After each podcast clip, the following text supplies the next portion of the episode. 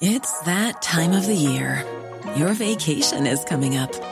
You can already hear the beach waves, feel the warm breeze, relax, and think about work. You really, really want it all to work out while you're away. Monday.com gives you and the team that peace of mind. When all work is on one platform and everyone's in sync, things just flow wherever you are. Tap the banner to go to Monday.com. Many of us have those stubborn pounds that seem impossible to lose, no matter how good we eat or how hard we work out. My solution is PlushCare. PlushCare is a leading telehealth provider with doctors who are there for you day and night to partner with you in your weight loss journey. They can prescribe FDA-approved weight loss medications like Wegovy and Zepbound for those who qualify. Plus, they accept most insurance plans. To get started, visit plushcare.com slash weight loss. That's plushcare.com slash weight loss. August 12th, 2018. My next guest will never ever forget that day. Yes, uh, on that day, something unfolded that Siobhan Jordan never in her wildest dreams would have expected. She's with us on Late Lunch and she's joined today by two great men. Kieran McDonald and Carl Connor uh, from the Red Cross are here with us as well. You're all very welcome to the show. Thank you for joining me. Siobhan, I have to start with yourself. Take us back to that day. Where were you and what were you up to? Okay, Jerry. Um, I was running the rock and roll half marathon with a large group from my running club, the Northeast Runners, based in Dundalk, and I remember at the start of the race, bits out of the middle. It's a bit sketchy at times, and I'm not really sure, to be honest, if my recollections are my own or what people have told me. But something went wrong with me that day, and just a couple of hundred meters from the finish line, I collapsed and went into cardiac arrest. What age are you? I'm now 28. At the time, I was 27. You're only a youngster and, and fit and healthy and well used to running, yes? Yeah, I've been running since I was about 18. As far as I was concerned, I had done the training for that half marathon. I've done a few before. I felt fine in the run up to it. The usual running aches and pains during the race, but nothing that I ever would have thought would lead to something so serious. So, yeah, very unexpected nothing has actually been found since. So the doctors haven't given me any diagnosis. No underlying conditions have been found, but something went wrong on that day. And I guess I'm lucky to be here. It's due to these two guys sitting beside me and how quickly they got to me. So just those last moments again when you went out of it because you know cardiac arrest you're gone and you know you're depending on others then to step in. Do you remember the last even moments? Did you feel you were going to collapse and this happened? No, I remember not feeling great and stopping. I hate stopping, but I stopped to get a drink. I don't remember much after that, but my friend Katrina was running with me at the time, and she's since told me that I didn't feel great, so she stopped and walked with me and we were approaching the finish line. So she walked beside me and I collapsed. She thought I'd fainted initially and she caught me and then she realised that it was something a lot more serious. And luckily, that the Red Cross were on hand, assessed the situation in 16 seconds and started CPR. Let's bring Kieran McDonald into the conversation, and uh, you uh, can relate to what we've just heard there from Siobhan. What's your recall of what happened then at that moment? So initially, I was I wasn't forced on saying Car- Carl and Gary were two other guys, but um, I was based at the finish line. So my job for the day was to manage a team of volunteers on the finish line, dealing with the run of the mill stuff that you get, people fatigued and cramped and stuff like that. But then we got a call for a lady having a seizure over the radio, and that was the initial presentation. It was a seizure. So Carl and Gary were the nearest responders on scene they got to Siobhan and then they noticed that they were in a bit of trouble. So they requested for advanced life support. So when we start to hear that call, it makes the hair in the neck stand up and your blood run a little bit cold. So you got to bring extra equipment to the scene. So my job then was to bring the defibrillator on scene and then act, act accordingly then. So you knew from that call that the situation, it wasn't a seizure, was even more serious. uh, Carl Connors here with us. You were on the spot. You uh, experienced what happened. Tell us what happened. So I was actually stationed 200 metres from the finish. Um, so it was a 100 metre run for us to get to Siobhan. We were told um, initially by just a bystander that someone had collapsed. So that was grand. The second we heard that, then we uh, mm. grabbed all the bags, um, ran up a bit, and then another bystander actually said, yeah, we think she had a seizure. So we got up then, and just as we were arriving, uh, we were fully expecting a seizure. We just thought, right, this woman's obviously passed out, or you know, just Mhm. after the seizure. But Kieran then arrived seconds after us. Um, Gary had assessed her. Kieran had assessed her. Um, uh, they noticed she wasn't breathing. Okay. So at the time, Did you know it was a cardiac incident? Yes, straight away. Yeah, you- You're trained to pick that up. Yeah. That you knew that straight Yes. away. Yes. On, on arrival, her colour was very pale, and that would be a key indicator Mm. that there's a problem. Now, it wouldn't necessarily mean ultimately it was a, a cardiac arrest. It could have been very cold or Mm. Yes. hypothermic or anything. But the main one was that there was no respiratory effort. She wasn't breathing on her own, and she had no pulse at that stage. Okay. So you spring into action immediately. What did you do? What did you do in effect straight away then? So we're trained for what's called pit crew CPR. So if you know like Formula One and stuff like that, when the cars come in, they get so everyone has a job. So my job on the day just so happens where I landed was at the head. So my job was airway management and team leader. So my job was to get air into Siobhan and start chest compressions while the other two guys on scene set up the defibrillator and then obviously extra equipment that we may need like suction or airways Okay, CPR uh, immediately. straight away Straight away. straight away so even before any equipment comes out of the bag the hands are on the chest Hmm. and we're building up blood pressure we're getting oxygen to the brain and Okay. that's what we need to do You're in the process of reviving this young lady here, and did, did you get her going again, or did it take the defib to work the magic? So basically, we started off initially doing chest compressions Yeah. when the machine went on, went on it analysed. And it analysed, and there was chaotic electrical activity in the heart, and it's not sustainable for life. So it administered one shock in the hope then that the heart restarts itself. So people have a misconception that you shock the heart and everything is back to normal. In this regard, it took another two minutes of CPR for it to reanalyze and then deliver a second shock. After the second shock, then on the airway, I'm using a thing called a bag valve mask. It's like a big bag with a mask on it and it's blowing air into the lungs. Every time I can squeeze the bag, Siobhan was breathing back against the bag.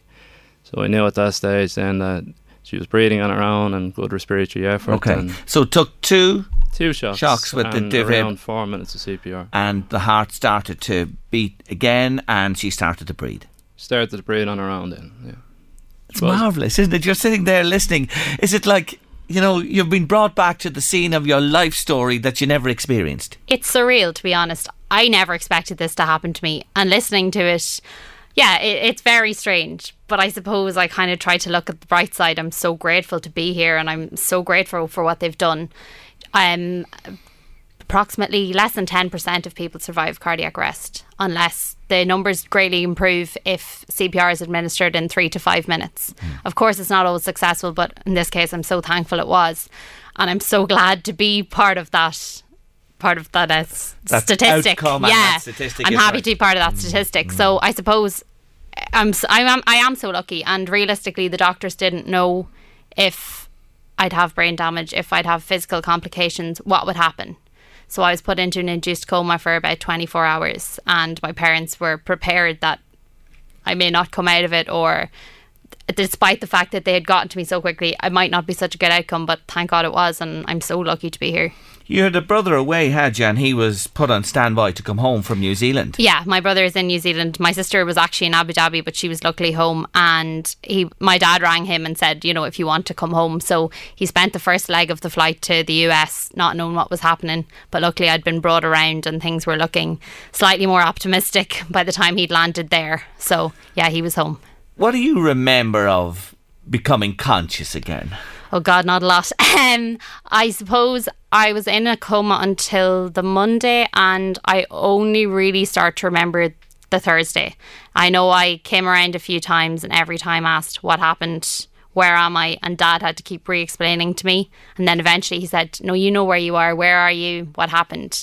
I don't remember when I was told it was a cardiac arrest. Initially, it was you collapsed because I suppose they didn't want to give me too much information initially, but yeah, my first the first few days are very blurry. And I think that's quite natural. That that seems to happen quite often with people who've suffered this. So But obviously, with a little time and starting to talk to people and uh, inquiring, where am I? What's happened to me? Uh, How did this all come about? You find out what happened to you. Did that shock you in itself that a fit young woman who's well used to running, that this can happen to out of the blue? Yeah, it's it's it's insane. And so many people have said to me, "You, you'd be the last person we'd expect." You know, if we lined people up in a row, I don't look like the typical person who could have something like this happen. But that why why not me? I I suppose that that's the way I've kind of come to see it. That it could happen to anybody. Something obviously went wrong inside me. Now I don't have they haven't found anything in me. I have accepted that they may never. And I'm not going to keep looking for answers because I want to keep living my life and just enjoy it.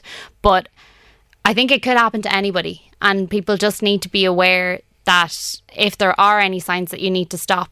I think there's such a emphasis on pushing through the pain and pushing through the barriers and don't get me wrong, I was one of those people you know, just push on a little bit more, you're nearly at the end. But thank God I stopped and thank God Katrina stopped with me because I know it's such a running thing. Everybody's looking for a personal best and everybody's looking for a time.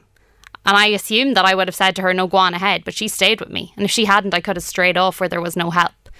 But I suppose what's really important here is I really want people to learn CPR and learn how to use a defibrillator. The course takes two or four hours, something like that. And it's such a massive skill to know. Like we went run, we've gone running in such remote places. I've gone on my own, and I couldn't guarantee that a bystander would know what to do. And it's such a simple skill that nobody knows when they might need it. Weren't you lucky that you were in this race in a city and these guys were there as well? When you listen back, uh, Carl, to uh, what uh, we're hearing here from Siobhan, um, it's a, a very special job you guys have, and when you hear an outcome like this, you must be so proud. Oh yeah, it's um it's an amazing outcome. It really was. Um, for me, I didn't personally know what to think. It was actually only my second time on duty with the Red Cross. I had just qualified. Uh, my duty beforehand was actually in a welfare tent with um, more drunken people, you know. But um, yeah, so that I was told in that welfare tent, you know, this is the worst you're ever going to see, more than likely. And then the next time around, You're in an absolute 999 emergency on your first shift. Well, you, you know something about it. Absolute baptism of fire. Uh, baptism. probably no way to, uh, no better way, should I say, to be thrown in there and actually experience this first time Oh, out. You know, to, yeah, yeah. You guys, you meant um, we heard there from Siobhan. Four hours is it for the uh, Four course on the yeah. defib? Yes, but what about CPR? I did it years ago, but. It is years ago since I've done it. What do you say? Everyone should learn it, as Siobhan said. That is a fact. We should all know what to do. Is there much involved in being retrained if you if you need a refresher?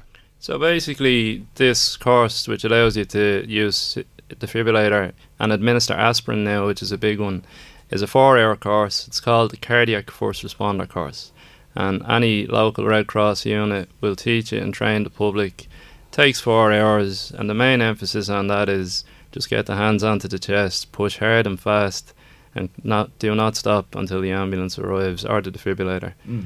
The defibrillators are idiot proof. We can prove that they're idiot proof. They work. so they will. Don't knock you yourselves. You are you are angels in, in this lady's and many other people's eyes that you come to the assistance of as well. I'd hope so. Yeah. You are. Well- You're great people in the Red Cross. Um, but coming back, if somebody wants to learn CPR for the first time, what's involved there? That's a longer course, is it? No, that's that's all included in the four-hour Oh, course. so that's it. So we can all train in four hours to be able to do this. The best thing about the course is it's DVD led. So you're watching the DVD and then you're going to practice while watching the DVD and then more is retained. They say when you do a course you retain about 20% of the knowledge. So if it's DVD led and practical you're going to get more. Yeah, terrific. So, folks, really, the message today is when you hear Siobhan Jordan's story and the great guys from the Red Cross and what how they acted, shouldn't we all really now just take this on board if you can at all? Contact your local Red Cross unit and do that four-hour course. 100%. My entire running club did it straight away in October. We had somebody come down to us from the first responders in Castlebellingham and they they've all trained up and my staff are all signed up for it in September. It's so simple. I really would ask anybody to do it. you don't know when you'll need it. And I hate that that's a fact, but it is a fact. And I think anybody would rather say, I tried my best to help that person than I stood there not sure what to do. Absolutely. I'm going to do it myself. I'm telling you today, I need a refresher. I promise you, I'll do it. And I want to lead the way on this one. And I'll contact my local unit here. Um, just before we finish, have you run since? I haven't actually. Um, I have had a couple of jogs. I'm dying to get back out, and I've been cleared to do it, even though people think I'm mad. Um, I'm heading to Vietnam and Cambodia tomorrow for three weeks. So when I come back from it, it's all systems go back to the running, slowly Back- but surely. Back in the game. And last thing, did they give you the medal or the memento for the Dublin rock and roll half marathon? They did indeed. The representatives from Athletics Ireland came with three T-shirts and three medals to visit me in James's. So I was very grateful for that. Lovely, lovely, lovely. What a great story and inspirational story this is as well. And somebody saying there, congratulations to the Red Cross. Well done. To save a life is remarkable. That's just one. And the more messages coming in there. Well done, lads. And uh, keep up the great work. We depend on you on many, many occasions, and you're always there for us. And thank you for joining us on the show today, Siobhan Jordan. Enjoy your breakaway, and look you. forward to you being back on the with the with the with the shoes on and out on the roads and the track as well. And for the moment, Kieran McDonald and Carl Connor from the Red Cross. Thank you all for joining me on the show. Thank, Thank you. you, Jerry. Thank you. Hi, I'm Daniel, founder of Pretty Litter. Cats and cat owners deserve better than any old fashioned litter. That's why I teamed up with scientists and veterinarians to create Pretty Litter. Its innovative crystal formula has superior odor control and weighs up to 80% less than clay litter. Pretty Litter even monitors health by changing colors to help detect early signs of potential illness. It's the world's smartest kitty litter.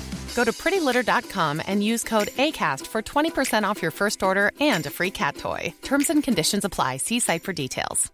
Planning for your next trip? Elevate your travel style with Quince. Quince has all the jet setting essentials you'll want for your next getaway, like European linen, premium luggage options, buttery soft Italian leather bags, and so much more. And is all priced at 50 to 80% less than similar brands. Plus, Quince only works with factories that use safe and ethical manufacturing practices. Pack your bags with high-quality essentials you'll be wearing for vacations to come with Quince. Go to quince.com slash pack for free shipping and 365-day returns.